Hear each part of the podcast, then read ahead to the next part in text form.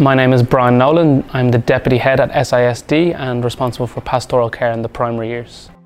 My first top tip uh, for reducing bullying in schools is to first educate.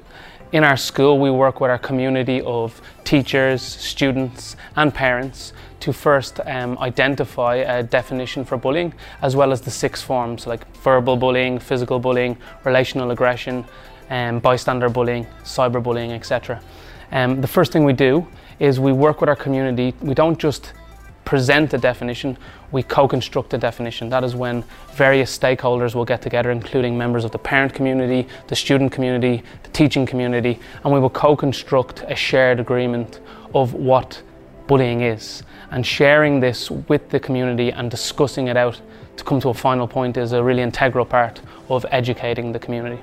Secondly, we would like our community members to take action.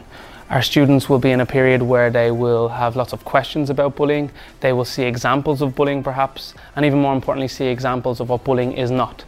This is very important. This is when we are able to develop confidence in our community members and then they can begin to think about things like reporting. Who is the right person to report to? What's a, a good way to report a bullying incident? What's a, a way that maybe is not as good to report? And once we develop this confidence in our community through taking action, we begin to see the impacts. My third point would be reflection.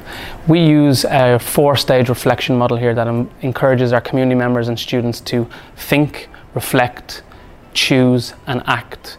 We use this model um, in line with the IBPYP learner profile because we want to make meaningful and authentic change. These are all learning opportunities. So once our community members have uh, been educated, they've taken action, it's very, very important that we take time to stop and reflect, and therefore we can have a meaningful impact.